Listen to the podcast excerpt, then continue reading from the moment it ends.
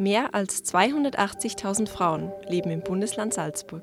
Sie alle haben eine Geschichte zu erzählen. Mein Name ist Stefanie Rausch. Und ich bin Katharina Mayer. Und gemeinsam holen wir im Podcast Die gefragte Frau Salzburgerinnen vor den Vorhang, die spannende Lebensgeschichten haben, außergewöhnliche Berufe ausüben oder einen ganz anderen Blick auf die Dinge werfen. Wir podcasten für die Selbstbestimmtheit von Frauen, für ihre soziale und wirtschaftliche Gleichstellung und dafür, dass das eigene Zuhause nicht mehr länger der gefährlichste Ort für sie sein muss.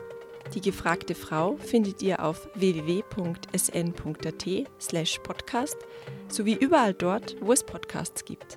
Wir freuen uns, wenn ihr reinhört.